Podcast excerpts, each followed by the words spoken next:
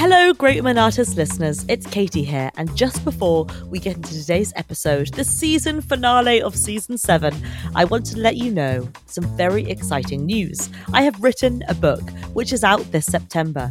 The Story of Art Without Men aims to retell art history with pioneering non male artists who spearheaded movements and redefined the canon. It is available to pre order now from Waterstones and more, and I have linked to the book in the show notes. But in this series, I am so delighted to be continuing my partnership with the brilliant Alighieri Jewellery, who have been supporting the GWA podcast for the past two years. Alighieri creates fragmented talismans of imperfection, hand cast in London's Hatton Garden, from recycled silver and gold. The brand was founded by Rosh Mahtani to guide her through a dark time. Each piece has a story and invites you to unlock your own. For this last episode of the season, Rosh has recorded a wonderful message for us with a very special mention of up to 20% off Alighieri products with the code TGWA20 at checkout. Visit alighieri.com for more, and I hope you enjoy this episode.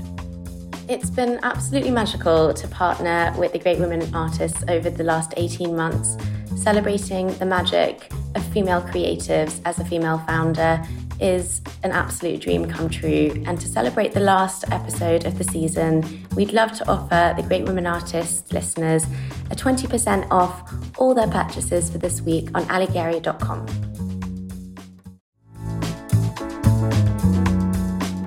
Hello, everyone, and welcome to the Great Women Artists podcast with me, Katy Hessel. Some of you might know me from The Great Women Artists, an Instagram account I set up in October 2015, which celebrates female artists on a daily basis, ranging from young graduates to old masters. Well, in a similar fashion to the Instagram, this podcast is all about celebrating female artists from a variety of backgrounds and histories. And I'm so excited to be interviewing artists on their career, or artists, writers, curators, or general art lovers on the woman artist who means most to them.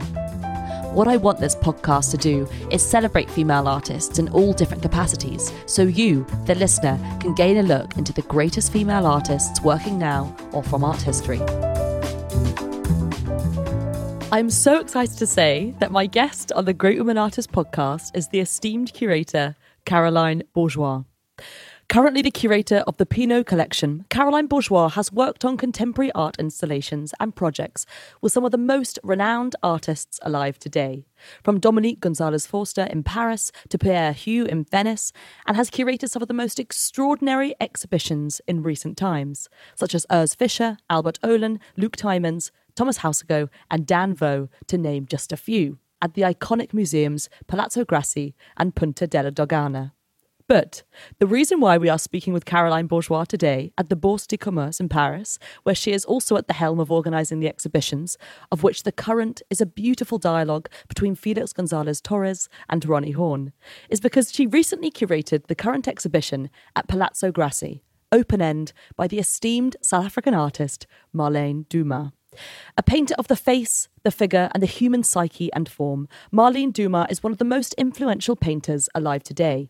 Collecting raw emotion and translating it visually onto the canvas through paint, Dumas derives her work from second-hand images and, in turn, creates internal portraits that trigger every sense in your body. Contradictory and complex, verging on the sublime, and full of seduction, they are also enveloped in pain. Made without any prior studies, she holds a feeling, an emotion, and movement in the second of a moment. Although her figures are still, it is like they are moving, and although they are immortalized, it is like they are breathing. And I couldn't be more excited to say that she is the artist who we will be discussing today. Caroline Bourgeois, welcome to the podcast. How are you doing today?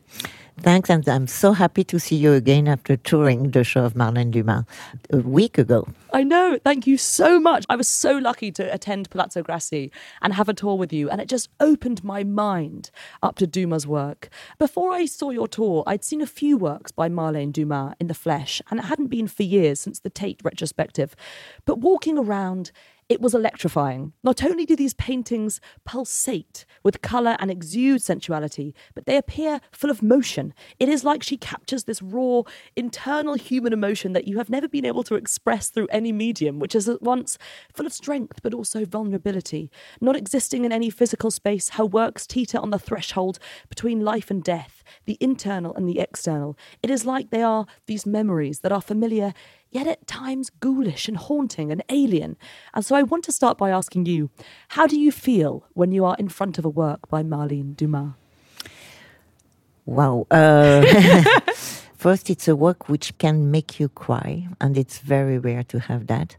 I'm super proud with the catalog. We had a, a woman writing on her work, and she speaks about the ghosts that she faced, the ghosts of our histories. And what I'm uh, very impressed by her work physically is that she's not afraid. She says she's afraid of everything, but she has the courage to go where the fear is. And that I respect tremendously. Totally. I love that idea. These ghosts that kind of linger. They are, like I said, these threshold. They're sort of nowhere but everywhere. And is there one work that particularly affects you? Well, um, difficult to choose. yes, it's very difficult to choose because I'm obsessed with uh, all of them. And when we do a show, we try to make one thing, even if there's 100 works. So, of course, the one which I would speak more is the newest one, which is called Persona, because it's not at all a classic studio practice. She paints when it's a need uh, for an exhibition. And um, she always said that she would do two new works for this exhibition. We started before COVID. She had a personal quite rough life because her husband passed and her best friend Hafif passed also. So it was very dark time. And I went to her studio when I could finally go back to Amsterdam just to give her the strength to dare to do a new painting. And she told me it's going to be about death. Um, we knew. So she did the tombstone and persona. And she faced death without time frame. So the persona is a mask that she was used in Rodin studios uh, about death. So how to remember something and how to confront death with that mask is made with one color.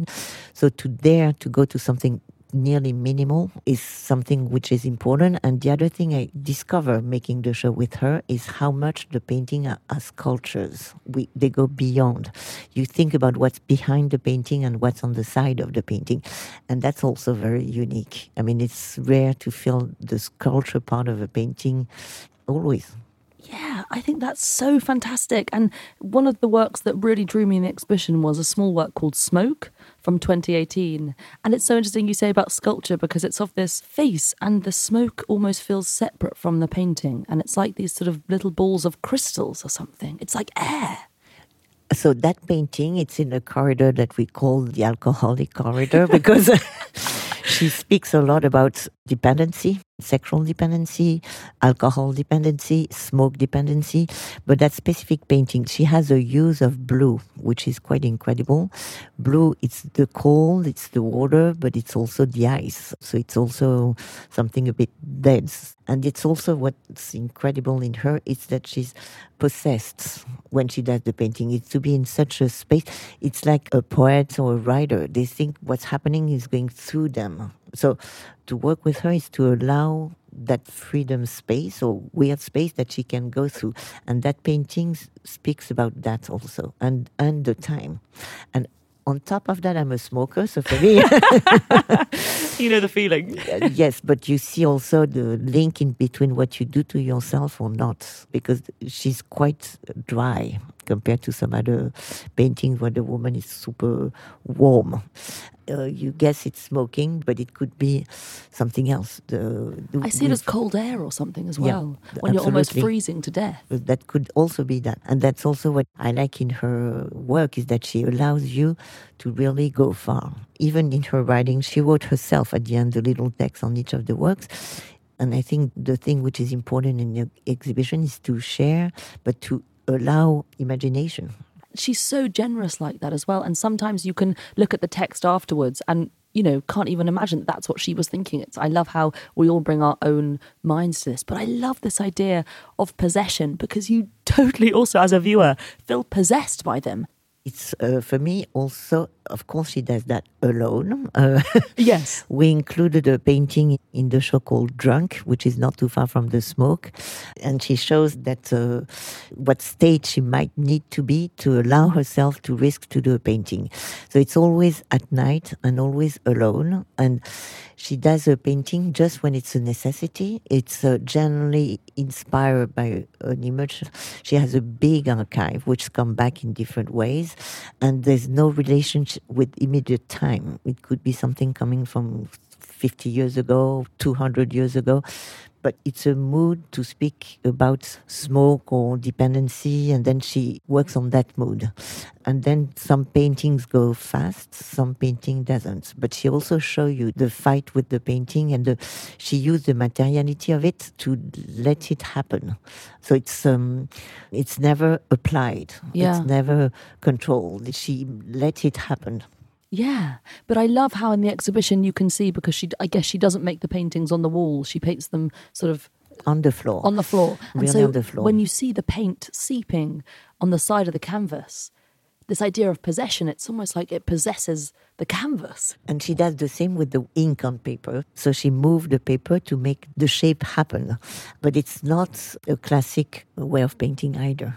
No, not at all. But you can feel that she does them in a night, or there is this sense of urgency in the work as well. I mean, it's like she captures this memory or fleeting moment in the second of a moment. Yes, and sometimes no, but she's incredible for that, and she dare to deal with emotion. I mean, mm. everything is with emotion. You cannot be just analytic, for example. And that's why she's so generous. She tried to share, so she gives emotion, but without manipulation.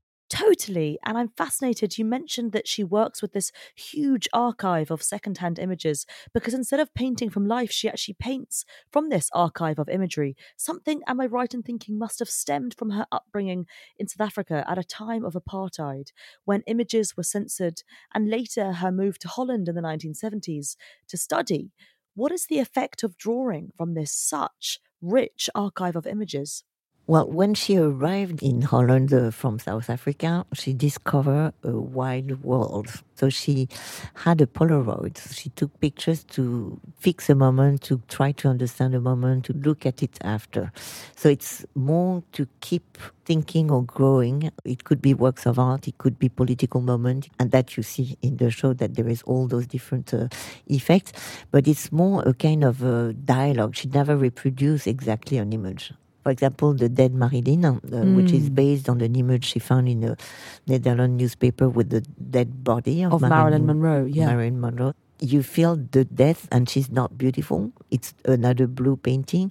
It feels like the body is already rotten. It's the opposite of what we would think of Marilyn Monroe about the myth of Marilyn Monroe. Is the reality of Marilyn Monroe and how difficult it was for her. So you are in front of a real death, not um, just a symbol of a death. And that's also the difference. She brings you to something we usually don't look at or we're afraid to look at it's confronting. It's also full of seduction and pain at the same time because you can look at these works that are about death, but they're so alluring in a sort of strange way as well. There's also a lot of erotic paintings, and even the death paintings are erotic. There's a kind of liquidity of flesh in it. And what she tries to do, but she says it in a beautiful way, is that for all of us, we go beyond the ego and beyond the dependency to the states to try to make you free also to confront, not to be afraid. If you're afraid, fear is the worst in life and in politics too. That she witnessed when she was in South Africa. With the very rich people, they were surrounded by private police. It's fear. Everything is fear. And the beautiful thing of Nelson Mandela is to say, when he did that fantastic truth and um, sorrow, that the torture met the martyrs. So this is the only way to go further it's by sharing instead of accusing. Yeah, I find that so incredibly effective. And you call the exhibition at Palazzo Grassi Open End, which also can speak to so much. How did this title come about? When we started the exhibition, the thought was about four years ago. I was a bit panicking at the beginning because she's quite a strong uh, character. and uh, when you don't know her so much, it feels like a lot of messy thing around, which is not at all the case at the end. And this is fantastic. So during the process, and uh, like about a year ago, she proposed when her husband died, and she was very with the end of a moment. So she proposed open end uh, and that's a way of sharing, but also a way of saying that a nun can be a beginning. So it's very typical of Marlene, I would say, that the, nothing is definitive. Yeah. There's a life even in, in a nun. The erotic painting is about life. It's a, like we speak a lot in, in psychoanalysis about the uh, sexual pulsion, which is the life compared to the death pulsion and she also did uh, psychological studies. so it's um, like you, uh, like me. uh, but this is the energy. It's how to give energy. I mean, I, I, so many thoughts are going through my mind. I mean, it's just extraordinary. I'm, you know, I am so attracted to the death paintings. And what I love about them is that the death paintings are almost like a, you know, I often see like a painting as a starting point for me, the viewer. And actually, it's opening up this painting and I'm going to take my life to it and actually that's going to start something else. So it's like the end of something starts again. Mm. Beautiful. um, but I'm fascinated. I mean, I'd love to go into her upbringing. I mean, you mentioned it just now that she came to Holland when she was older and she grew up at an incredibly political time during apartheid in South Africa. I mean, she was born in Cape Town in 1953. Can you tell us about what sort of environment she grew up in? Well, as far as I understood, her family is Afrikaner, so it's not like the big white rich family. It's very different. Um, Afrikaners were uh, workers, and her father was doing wine. She was the youngest. Her mom died when she was uh, quite young, 12, I think. So she was faced with death and faced with a political uh, strong thing. But she was also taught by her brother, who became a priest. There's a painting of the brother called Di Baba in the exhibition where you see the knowledge of the older. And he told her how much the religion in South Africa was involved with the segregation. So she was quite soon aware of segregation and also the bodies the blackitude, the dance, the movement, the earth, the weight of nature is very much there. And also not such a great culture. In the little movie that you may have uh, the time to see, she shows how good she was in drawings, but she was thinking to entertain. So she was doing very quickly drawings and she thought maybe I can do something with that. But she had no clue of what an artist was. She had no clue of a lot of culture which is granted for us, but yeah. it was a very different one. I mean, it, maybe I'm reading into this because I know that when she was growing up, so many images and information were censored, but you can also just tell this hunger for images as well and this need to sort of get beneath images as well. That's all her work, but I think um, the halls in Holland, which is a shock for us behind the windows, this is a big revolution and also to see white woman that change her and there's also that question when you're coming from a different origin that being a whole to make money could be a pleasure or could save a life. It's not just, you see what I mean? So to reopen the question. And I love the way she paints um, for example, her Turkish girl, the Turkish girl, she assumes her body. She's pleased with her body. It's like a freedom. It's not a submission. Even if sex can put you in a submission way, but that's also a big subject. Who's the subject? That's the dependency. It's a question of relation, not just the bad and the good one. Yeah. So it's it opens again. Totally. And so you begin the exhibition with these paintings called Kiss, Direction, and Turkish Girl. And they're quite small paintings in a way. But what I find amazing about her work is no matter what size it is, it holds so much power in a way you can't even sort of tell what scale it is because it draws you in in such a powerful way. But I'm fascinated that you started with these images. What story did you want to tell with the exhibition and why start with these images? We started the whole show based on her two newest show. One which was called Myth and Mortal, which happened in uh, New York in 2018, and Double Take, which happened in Antwerp in 2020. And we started from there to make dialogue with earlier work. So the kiss starts from her latest show in New York. It's also a small painting in which sometimes you see the subject, sometimes you don't see. So there's a dialogue in between abstraction and figure. But when you're in front, sometimes you forgot completely the kiss. You're just in the painting itself, like swimming in a painting in a way. That's why we started with this one. It's also to start with the body because the body is the only truth to know the ghost we carry. Uh, it's going through our bodies, and all of us, there's some knowledge that we have beyond culture or beyond education, which are there. And so we had to start with the body. First, it's our tool. If we have nothing else, it's the body. And to face what the body carries. So, in a way, the first floor is a lot about how the body share and the fear of the body, what we do with the body, and the death that the body has, and then even some of the political position has. Yeah. I can see why you say that like people cry in front of her paintings because I feel so emotional thinking about this as well because you said at the beginning this idea of ghosts and it's almost like these bodies they're so ambiguous and they're so unspecific that they could be us and they could be us in all these different situations and almost like a sort of imprint of us as well. And this idea of being bruised and in motion. I don't know. that There is something so powerful about them, but also painful as well. Both, uh, but again, I'm sure she knows pain could be a, a pleasure. Yeah, yeah, and, yeah, absolutely. And she's not afraid of that, and we should not be afraid of that as a woman. It's a, some other artist uh, who works specifically on the the body could, but what I love on her is that she make happen to be proud of our body. And she speaks about eroticism. She speaks also about ecstasies, even if it's just a face. And this is the energy. She gives energy with that. Uh, it's, it's, incredible. They radiate energy. It's incredible. I'm even just looking at reproductions now. I remember standing in front of this work called Awkward. I also love that also sometimes age matters and you can see that someone's a kid or they could be elderly. But actually, a lot of the time, it's just about bodies, as you say. And, and Awkward, I think you gave pretty much a whole wall to it it's huge. It's it's really blown up, and it's almost kind of like looking up at a Greek statue or something. And it's these two bodies that almost look like they're about to have intercourse. They're sort of standing up, or they could be sort of trapped between like a doorway. I always think as well. But there is so much tenderness. Even the sort of gender is skewed as well. But it's about so um, tension. it's about the moment that you're going to start to touch someone, or maybe kiss someone, but you don't dare yet, and it's in between two men of two different age. Uh, oh. When you read the little book, awkward. I love the titles yes. of, uh, of uh, because Marlene. it's always awkward.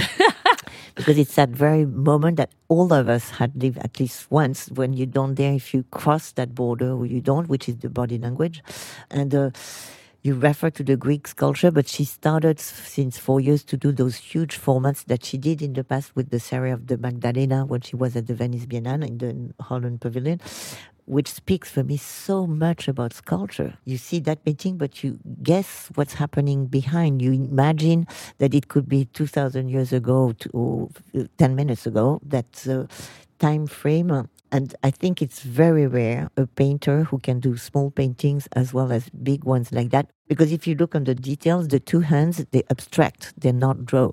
So there's a kind of liquidity of the painting which lets you go in. Uh, you feel like the nearly the smell of the painting.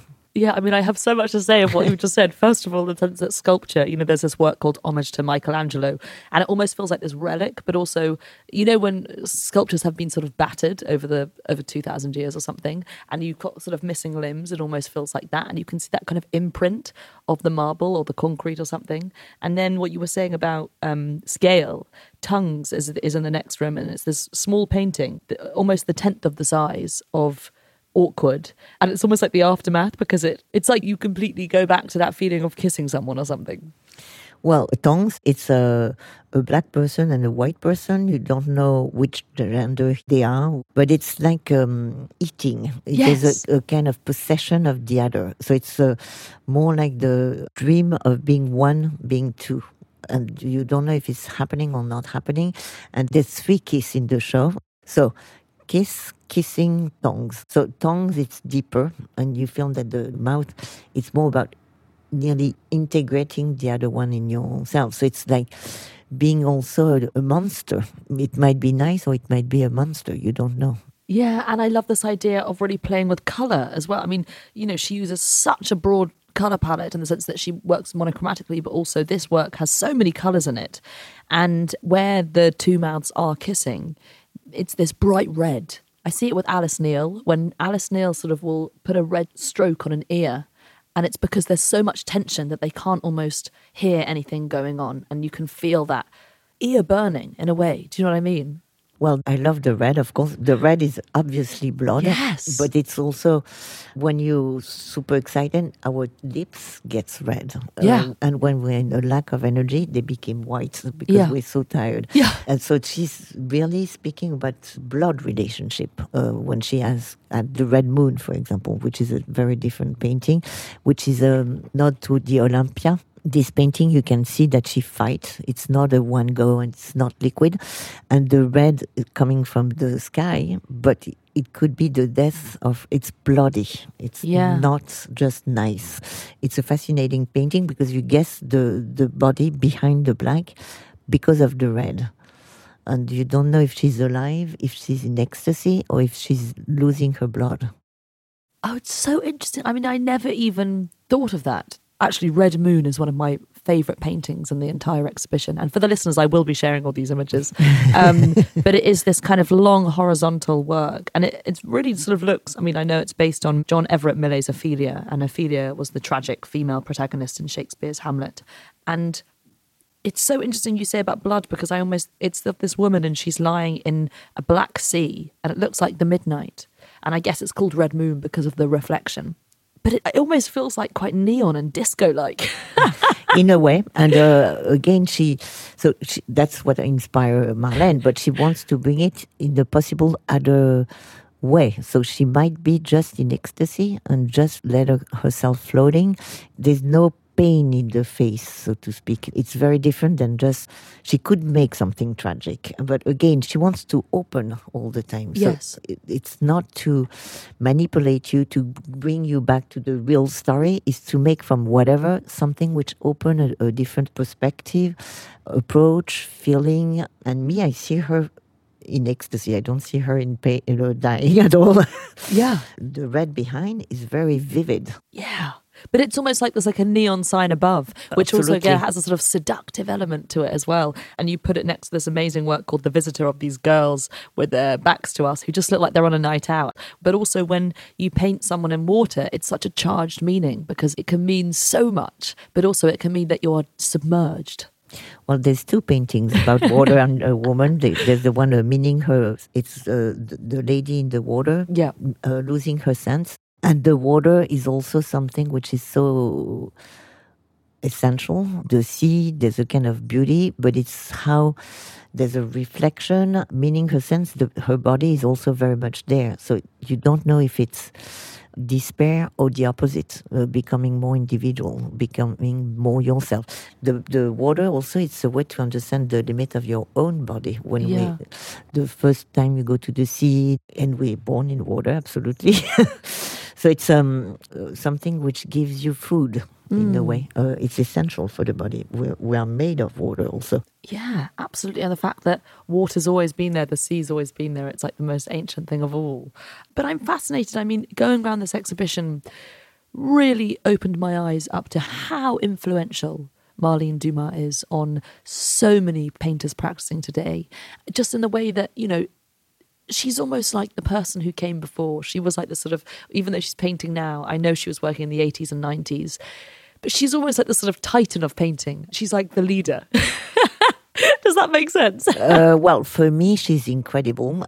In a way, there's a lot more return to paintings those days and figure. What I love really is for me, she's a master. And every great painter you speak to say that they need to make mistake. The mistake are the success. It's nearly like each painting is the first one she does. Yeah, Uh, one take almost. Yeah, but she puts everything on each of the paintings she's making, so to speak, and that's also incredible. I hope she's an energy for so many others. Yes, I think that's the perfect way of saying it. It's energy. But I love this idea that she uses art history as well. She's almost like the threshold between art history and now, in the sense that she's referencing Millet, she's referencing Michelangelo, you know, looking at biblical figures as well, like the Magdalenas. I mean, I'm fascinated by this because the way that Mary Magdalene has always been presented in art history is kind of like not exactly positive. And actually, and uh, put it nicely. But there was an Artemisia Gentileschi show in London a few years ago, and she painted her as a woman enjoying her own pleasure. And it was like, oh, oh my God, I've never even seen this before. Can you talk a bit about the Mary Magdalene and how Dumas kind of repositioned her? Like she's repositioned a lot of women in our history. What I think is incredible is that she made herself herself and she go to all the archive and also to find friends, so to speak, and to rewrite history. And those friends, that's why there is portrait of Pasolini, for example, or Michelangelo, who helped her to go further for sure. And in terms of a woman's position in Magdalena, she reverse. She, we are in power it's a decision that we have to take. I mean, speaking each of us and specifically women. Yeah. And again, even a home is in power. So now we speak a lot about empowering women, but she had that necessity since the beginning. And imagine that she came to Holland alone. She was afraid to go to New York. She had no idea of what Europe meant, or so she had to empower herself, as we a lot of us had to do to make it happen, to dare. And so she's make it further and further. And she needs the loneliness to be able to to dare. But this is what she does all the time i think. And uh, she did the same thing with death. Uh, she empower it uh, instead yeah. of uh, it's the opposite of being submit. Yeah submit uh, submission yeah. Submission. And i don't think she would dare to speak in a too general way, but she speaks about her challenge with the painting is to share, and it's to make a kind of freedom with the way it is made as well as the subject, uh, to go beyond what we are under. She participated in an incredible show which was in Reading uh, in England, which was the Oscar Wilde jail, uh, yeah. in which she did Oscar Wilde. Uh, and Oscar Wilde was in that jail. The people thinking they were doing good in the jail, they could never see anyone. They had a hat on top, and he became crazy after that. So uh, she speaks about what the man can do to man, but that exhibition was about giving a freedom even if you're locked down. This is one of her goals. Yeah, I love this idea of friends as well because I guess, you know, she is painting the infamous and the famous as well. But I'm fascinated you have in the exhibition a lot of work from the Great Men series as well. So it's not just about women, but she's looking at great men. I mean, can you expand on what this series is? So the Great Men series started when she was invited by Kasper König in St. Petersburg, Russia, to participate uh, to Manifesta. And she decided to start works on paper about gay people, which is forbidden in Russia as a position, a famous gay people with making portraits. She's incredible in making portraits also. And again, on those, you can see the one which was one go and some yeah. which was not. Bacon was not. You, oh, really? You could see on the way. I love Hilton Als' one. yes. and um, when she started that, she still continued that. So it's a work in process. It's never finished. Uh, and it was typical her to show what cannot be seen in Russia, which was forbidden. I mean, I was surprised that it was not censored.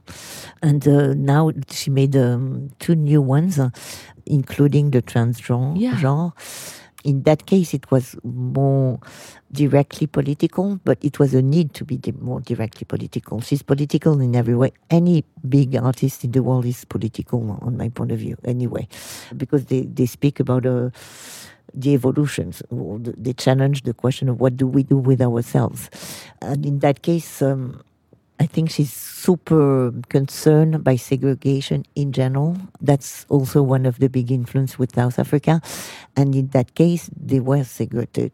And we hope today we are not going to go back to the old times, but um, when you see what's happened in the States with the abortion thing, yeah. it's like uh, you wonder.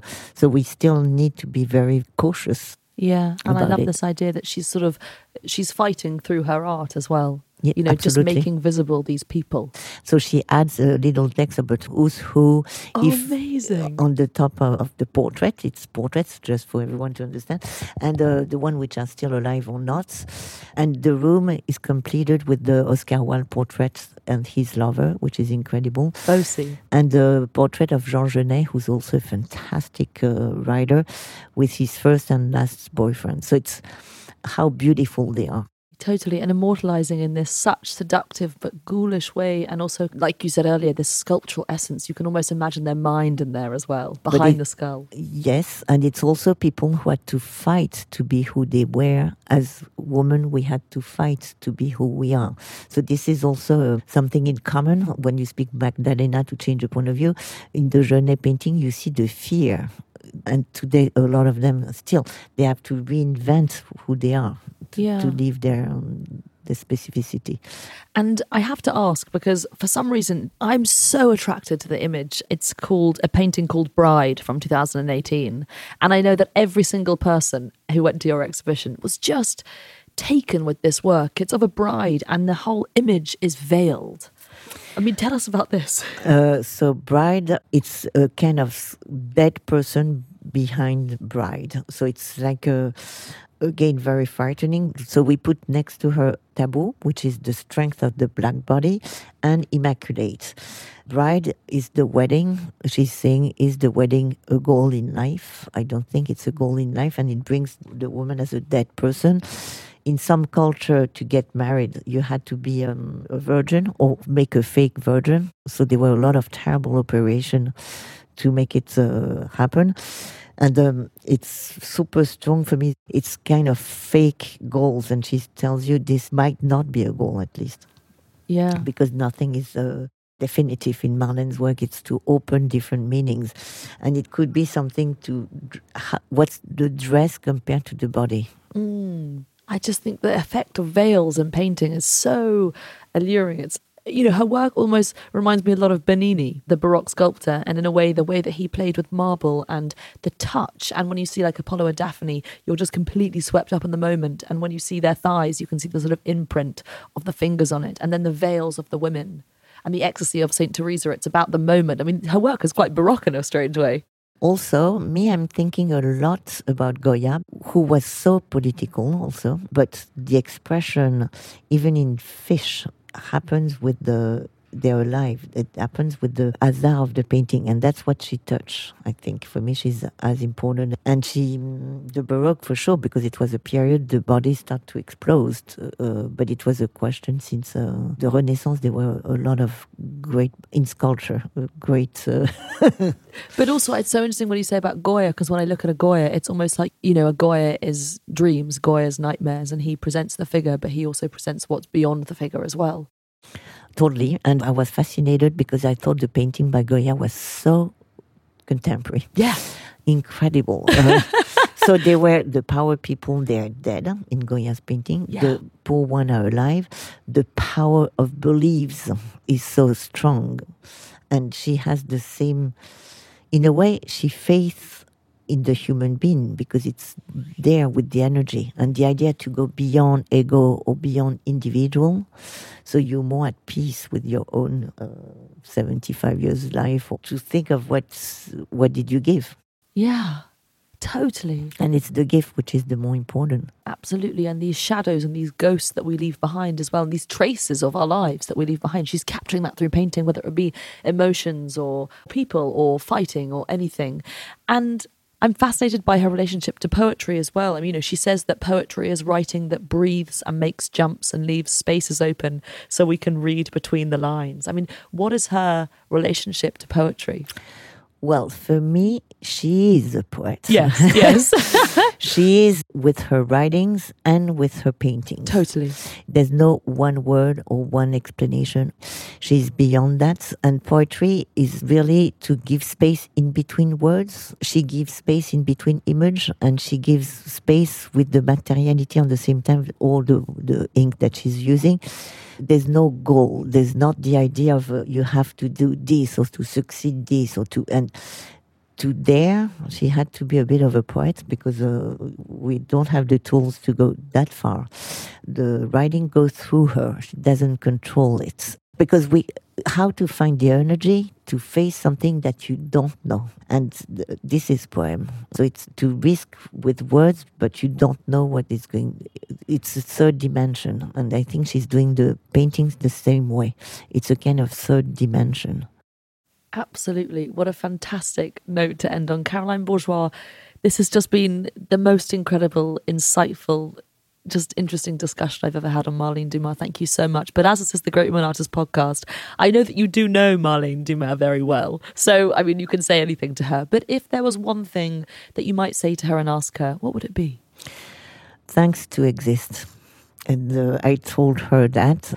I even wrote that in the catalog because uh, she gave us the strength to go further. And the paintings, I could stay uh, for hours with them.